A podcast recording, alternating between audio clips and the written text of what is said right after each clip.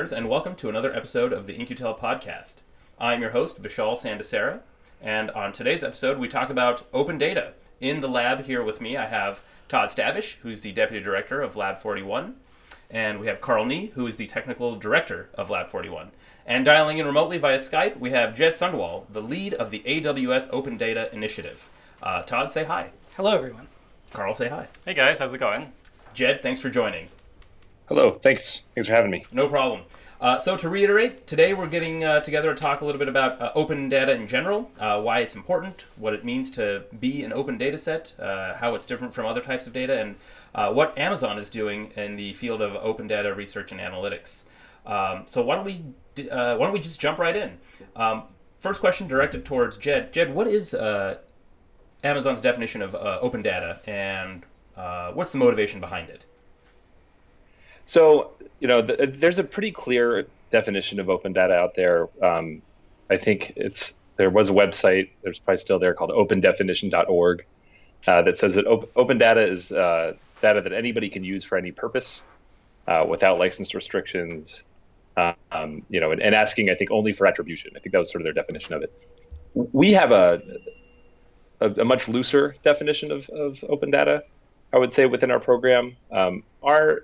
Our objective is to make data easier for more people to use, or another way of saying it is we just try to expand access to data and make sure that people, you know, who couldn't access data before can access data now, you know, make it easier for people to get to it. And so in a lot of cases, that's government data or data that's produced by research organizations that fits the definition that I mentioned before, like there are no license restrictions on it. You can do whatever you want with it.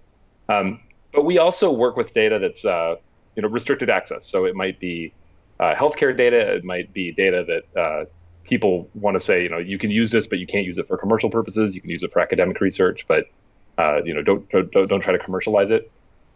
We're fine working with those kinds of data sets as long as we can make them easier to work with.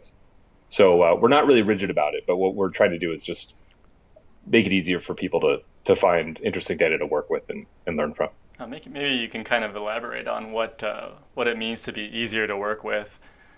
Is it like just kind of being able to access or download it easier or faster? What are those? What do you mean by that? Yeah, so that's a good question. So there's a lot of data out there that is like it's open in theory. There might not be license restrictions on it. You might be able to work with it, but it's also huge. So, another funny definition that we don't really have a clear definition for, I don't think anybody really does, is like big data. Like, what is big data? There's a tweet not too long ago. Somebody said, big data is, somebody wrote this in a blog post. It was like, big data is anything over 100 gigabytes. Like, if it's too big to fit on your laptop, it's big data. It does seem one of those arbitrary, like, measures, I suppose, at what you call big and then enormous, and what type of data are those or something. I do kind of really commiserate with you on the terminology.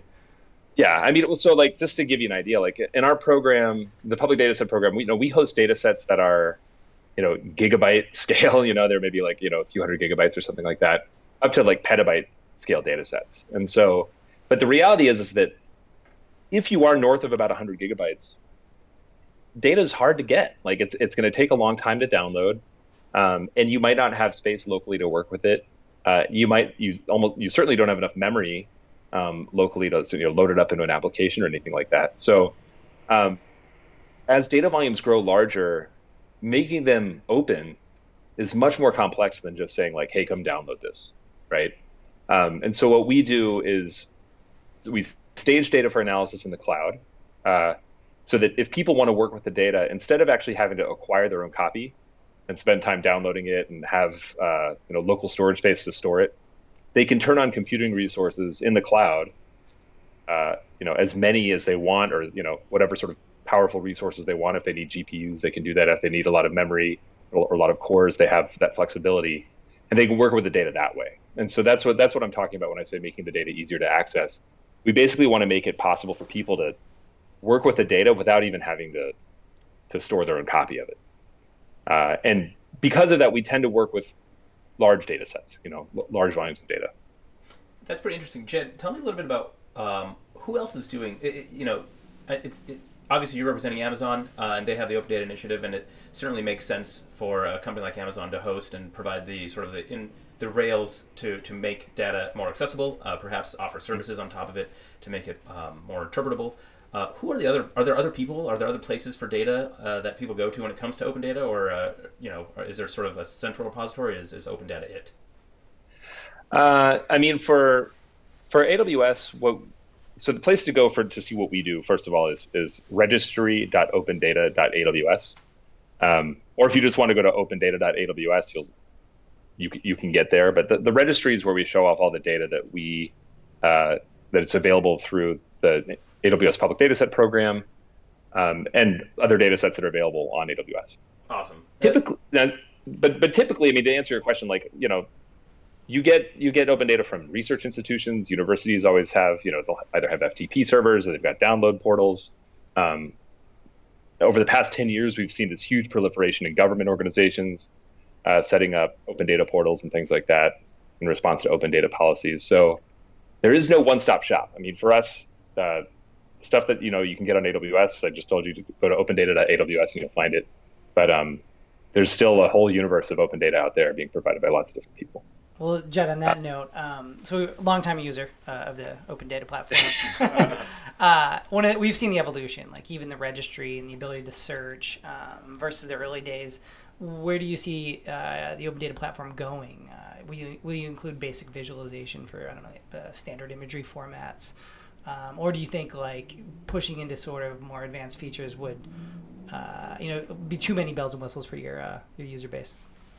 So this is an interesting one because we definitely deliberately take a very primitive approach to making data available, and I think that primitive sounds like kind of bad.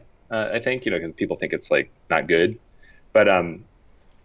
If you look at a lot of our services, AWS generally, things like, I mean, it's actually in the name of S3. So Amazon S3 is Amazon's Simple Storage Service.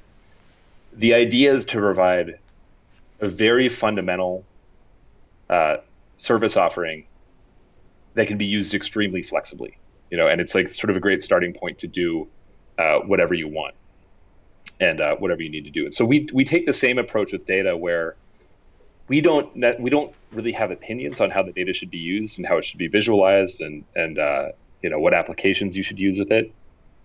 What we try to focus on is, like I said before, making acquisition a lot easier, right? So if you could work with a terabyte of data without having to have a terabyte of storage, that'll change the way that you think about your research. That'll change the way you think about the problems that you're going after. When it comes to providing tools to do that, we don't want to necessarily promote any particular way to do it. Now, the one thing that you may have seen though with the registry, so we one of the coolest features of the registry of open data on AWS is that it's backed by GitHub, and if anybody produces a tool or a demo or a tutorial that can be used with that data, they can add it to GitHub. So they can go to GitHub and submit a pull request, and then it'll show up on the registry. So for example, we host a bunch of data from the IRS. So the IRS, they make all the nonprofit tax filing data available, and we have all that in S3. And I don't think anybody would, at the IRS would be sad to hear me say this, but the documentation for working with the data, there's some gaps in it. The IRS says, here's the data, here's how to work with it. But there's some gaps in that documentation. It could be maybe a little bit easier to understand, and there are some nuances to understand about the data that isn't obvious in the IRS's documentation. But there's a strong community of users around that data that are filling in those gaps. So if you go to the IRS data listing on the registry, you'll see there are all sorts of tutorials and tools that people have built to make it easier for people to approach the data. And in fact, just today, somebody submitted a pull request with a tutorial on how to work with the data. So that's kind of the approach we're taking is we just want to make the data easy to get. And then we also we've created this way to allow the community to show one another, here's how to do cool stuff with the data. That's awesome, Jed. So I want to take a step back. Sure. It sounds like there's a lot of great stuff being done in terms of making the registry easy to access. Furthermore, making the data usable and more approachable, and reducing some of the frictions associated with working with large data sets. But if we take a step back from that, sure. Let's say I'm a researcher, or perhaps I'm a government institution. You just you mentioned the IRS. Why do I want to put my data on any open data platform? Do I stand to gain anything, or is it truly because I have some sort of philanthropic underpinning to making this data available? Okay, so yeah, so why do this in the first place? It's a really gnarly question. I think at a very basic level, the answer is, if you're going through the trouble of making data, like creating data in the first place, I would assume that you want it to be useful. You want to put it to work and actually have it drive some sort of outcome. I always talk about Joy's Law. So if you've ever seen me present, I think every time I'm like on stage, I always talk about what's called Joy's Law. Bill Joy was a co-founder of Sun Microsystems, and he said this in relation to open source software. He said, no matter where you work, most of the smartest people in the world work for someone else. And which that seems to be like a pretty defensible statement, like no one organization houses, or employs like all of the smartest people in the world. And in the case of open source software, the idea is that, if you're writing some sort of code and you want to take advantage of all the smart people out there, make that code open and available to people so that they can debug it for you, or they can add new features for you, and everybody can benefit. And any successful open source project, and of course, not all open source projects are successful, but the successful ones really benefit from that. And so I think of open data in the same way. It's like, if you're a government organization and you're investing a lot in producing data, presumably you want it to be used. And that's definitely the case for like scientific agencies that spend a ton of money like on sensors or whatever, and they want to get that data out to the research community. In the case of the IRS, it's a really interesting one.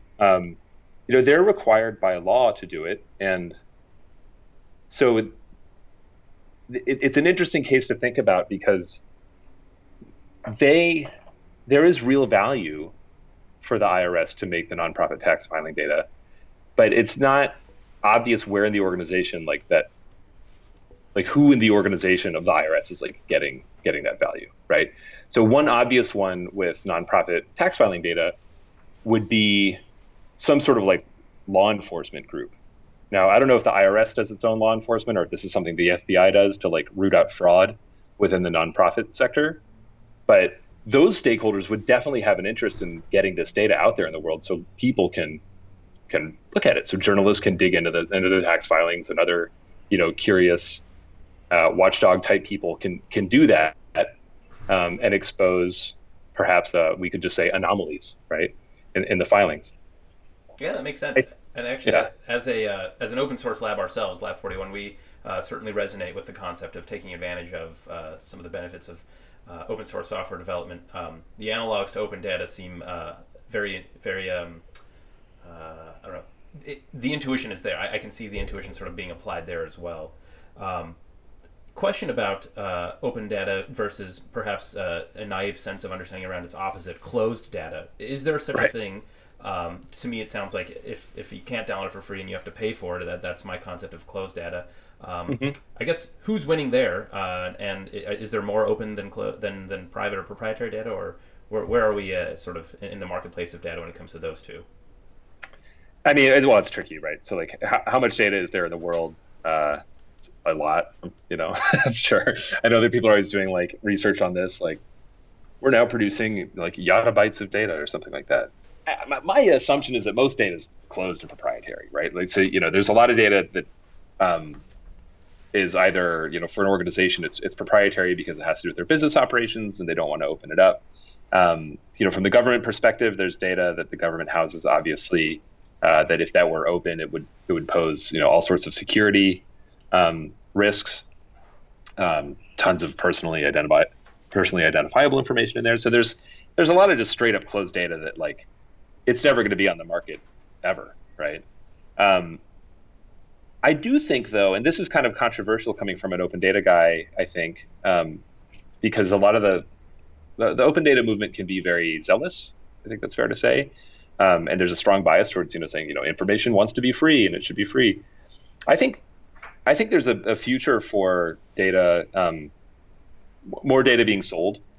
I think there's data that's out there that people are producing that they would at least like to recover costs or make a little bit of margin on it, and that they would make it available to people if they could justify it financially. And I'm okay with that. There are a lot of people that are trying to figure out how to do that. And in fact, an interesting example of this is a company called Car Astro that they recently started providing NOAA satellite data as a streaming service. So what they've done is they've taken NOAA's weather satellite, GOES-16, and basically set up a service that pipes that out through a streaming interface that you can subscribe to and pay for that. And what they're saying is like, look, we can make this data available to you in a very useful way, and we'll provide it as a service, and we'll be on the hook to make sure that it's there for you. And I think that's a pretty interesting model. So I think to answer your question, there's a lot of gray in between open data and fully closed data. And I think there's room for a marketplace for monetized data. Yeah, it's just hard. I'd agree. I mean, we saw it our first project with Amazon Open Data was the SpaceNet satellite imagery corpus. And, right. In the early days, we were working with our partners at Digital Globe, and they sold pixels. They were a data provider, and that's how they monetized the expensive satellites they built, the expensive, high-capable satellites that they build. And we worked with them, and the conversation was, we see machine learning, deep learning in particular, automating some of the things that were manual in the past, and you will in the future, and probably this was a few years ago now, you could monetize those analytics just like you monetize your data. But in order to sort of push the science forward and know how to do that, why don't you release some of that proprietary data for free for people to download with as open or as permissive licenses you're comfortable with, and help it develop. And I think, looking back at history and the amount of innovation that's occurred from that, it's been a success story. Yeah, absolutely. And I would agree too. I mean, we worked on, I think most recently, a speech data set. We're going to kind of try to plug that a little bit here. Shameless plug. Which I think also we're very happy to work with Amazon with as well. In the speech community especially also, I mean, there are a lot of data sets too. There are, I think, one of the larger holders of data sets, you have to pay for it. And I think this is actually great for like some companies. They have access to some of these data sets that they can buy. I think for the average researcher from the academic side, a lot of the times where professors don't necessarily have the money to pay for these things too. So I think we definitely very much appreciate like open data as a whole, making it free and available for most people. So to quickly, for our listeners, Todd was just mentioning the SpaceNet corpus, and Carl was talking about the Voices corpus. We'll have a little bit more information on sort of the impetus for and how to access those in a little bit. But Jed, question to you. So we just talked about a satellite corpus, and we just talked about a corpus of audio recordings. From your sense, from what's being made available through the registry on the Open Data Registry at AWS, what are some of the types of data that you're seeing? I mean, again, we've talked about overhead satellite imagery, we've talked about audio. What other kinds of things are you seeing as being widely available through open data? So there's an issue here, which is that, our team tends to focus on a few things that were, or we've seen a lot of traction and where we've developed relationships with people. So we have a pretty broad interest in Earth observation data, so which includes, yes, overhead satellite imagery. It includes mapping data like OpenStreetMap data we make available. And then I would also include in that, a lot of meteorological data that we host. So we've kind of, we've had some success working with communities that work with, satellite imagery and then meteorological data. We've doubled down on that. So we kind of have a bias built into the program now where we go after those kinds of data sets. We also have a lot of genomic data. And then increasingly, there's interest in anything that can be useful for training machine learning models. That's something that's exciting to us and exciting to a lot of the people that we work with. But there's I say this all with this caveat that, like, there's a lot more out there that I wish we could be getting. And I'm always, like, kind of nervous about the fact that I'm like, are we only going after the data that we know about and that we're familiar with? And, like, what else are we missing? And that's actually one of the reasons why we built the registry, is that anybody, you know, if they're making data available and it's available on AWS, they can just submit a pull request on GitHub and it'll be listed in the registry. You know, we have some contribution guidelines to make sure people don't share anything untoward or anything like that. But, you know, my hunch is that, you know, I'm not the right person to ask, right? Like, I have my answers about stuff that I'm, you know, that we're interested in and traction that we're seeing in, but I'm always really nervous that, like, our biases are keeping us from seeing a lot of different data sets that are out there. Jed, you mentioned there are a few data sets that you would love to get, or there's some types of data you would love to get.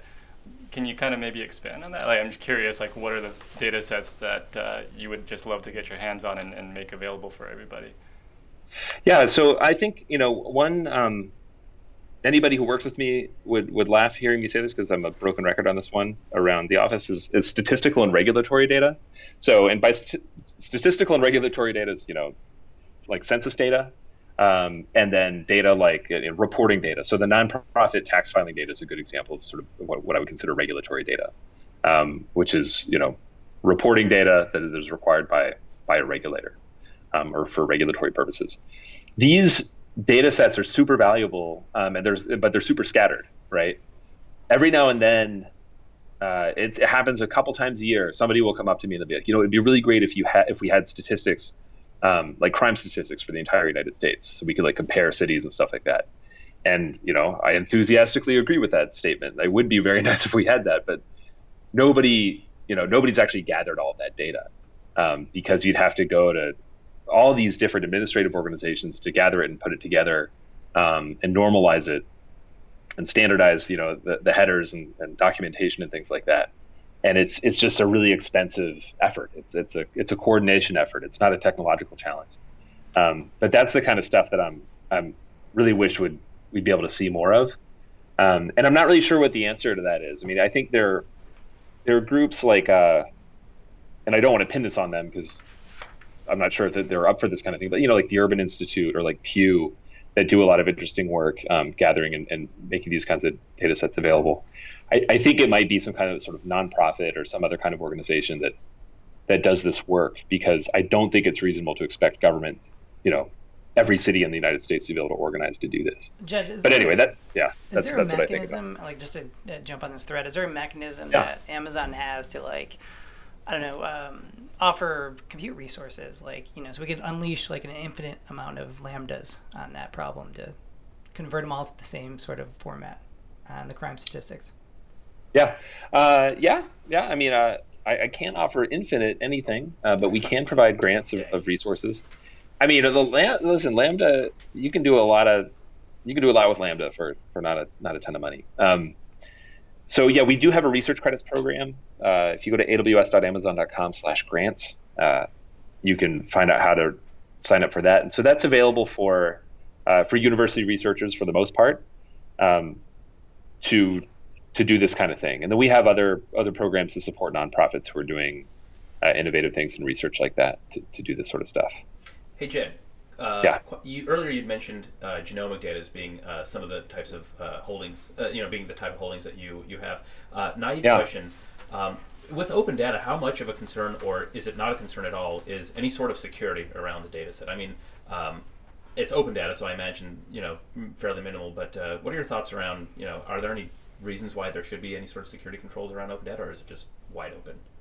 Oh, no, yeah, there should definitely be security controls. So yeah, security and open data is a fun thing for me to talk about. For, you know, I'm the kind of person who thinks that talking about security is fun. Because a lot of people think, oh, it's open data, so you don't really have to worry about security. So you absolutely do, for two reasons. One, you want to make sure that whatever pipeline you're using to gather and then put the data out there and make it available is secure, right? So that, like, when we say this is the tax filing for, you know, this organization, that, like, it's actually the thing, right?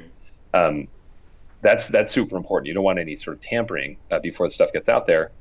And then going back to my point before, I think what we opened with is this discussion, like, what is open data, right?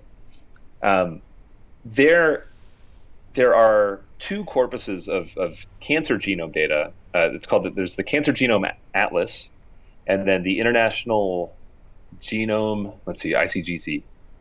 It's the International Cancer Genome Consortium. So these are two corpuses, corpa, something like that. Of cancer genome data that they're only available to credentialed researchers. Mm-hmm. So this is the kind of stuff where it's like, it's open-ish, right? It's the kind of thing that if you're a credentialed researcher, you should have access to this, but it's not the kind of thing that should be open. It contains patient data. And that's where, I think it's the work that we do is really, I think it's important. We want to make sure that the researchers who want to do stuff with that data can access it without going through a world of hurt just trying to get a copy of it. So those are controlled access data sets that we make available. And even though they're available on the registry of open data on AWS, they don't technically meet, I think, what a lot of people would say is the definition of open data. I'm okay with that because we're making it more open than it was before. And what about success? How does Amazon think about how successful an open data set is? Are there certain metrics you're keeping track of after a data set makes its way in the registry, or perhaps keeping track of demand in some way? Yeah, so we keep our eyes on a few things. One, we do look at bytes moving. So, are people accessing this data? How many people are accessing it? We don't look very deeply. That's not our business. We don't really want to get too involved in figuring out who's working with the data. But so we do look at bytes moving, and sort of the volume of users that are interested in the data. But for me, the most important thing are usage examples. This is something that we really emphasize, and especially on the registry. Like I said before, if anybody has a demo or an app or tutorial that they've done on the data, they can submit a pull request on GitHub, and we'll list that on the registry. That is critical to me because I think a lot of the open data movement for a long time has operated under an assumption, which is very appealing, which is that if you open up your data, then people will do stuff with it. It's possible, So it is true, if you don't open up your data, people won't be able to do stuff with it. But that doesn't necessarily mean that if you make your data open, magical people are going to come out and start doing cool stuff with it. Excellent. Jed, last question to you for today. Yeah. Let me put my researcher hat back on that I put on earlier this episode where I said, hey, I've collected a bunch of data. I've now convinced myself that I want to make it available on open data on AWS. What's the process like? How does someone submit to you, and what can they expect before their data set is made available? Yeah, so if you go to, again, opendata.aws, if you scroll down, there's information about the public dataset program, which is the program that we use to provide hosting for data. And what we're trying to do with the program is really show off examples of people providing really great data sets in ways that are easy to approach and easy for people to work with in the cloud. So that's another way of saying, don't think of it as just free storage like it's a free FTP server. We're happy to provide free storage for great data, but the intent of the program is really to show off ways to make data easier to work with and access. And anyhow, so it's all laid out there, what we're trying to do. There are terms and conditions for participating in the program. They're also there to be reviewed. And there's an application form. So you just fill out the form and let us know. And I'll just say this, what we're looking for when we're looking for data sets are, we're looking for demand for the data. So we want to be able to see, is this data actually interesting? Would it be useful to a variety of people? Can we see evidence of that? And we also do consider the volume of the data. We do host some pretty large data sets, but depending on the size of the data, that's going to determine how many approvals we need to get and how we need to think about how to go about it. And then we also want to find out who's proposing this, right? It helps when we're working with customers that we've worked with before, or that we know they have trust within their communities of providing, reliable data. So I don't say that, I don't want to discourage individual researchers from coming to us. We do host data that individual researchers have proposed. But what we're looking for is evidence, are the people proposing the data set and submitting the application, are they really going to be able to work with us to promote usage of it? And that's it. So anyhow, it's all there, and there's just an online forum, and we look forward to submissions. Excellent. To our listeners, again, to recap, we've been speaking with Jed Sundwall today. He's the lead of the open data effort at AWS. We've also been speaking with Todd Stavish and Carl Nee at Lab 41. Thank you all for listening. Jed, thank you for your time, and everyone else in the studio, thank you all for your time. We'll catch you next time on the In-Q-Tel podcast. I'm your host, Vishal Sandesara, signing off.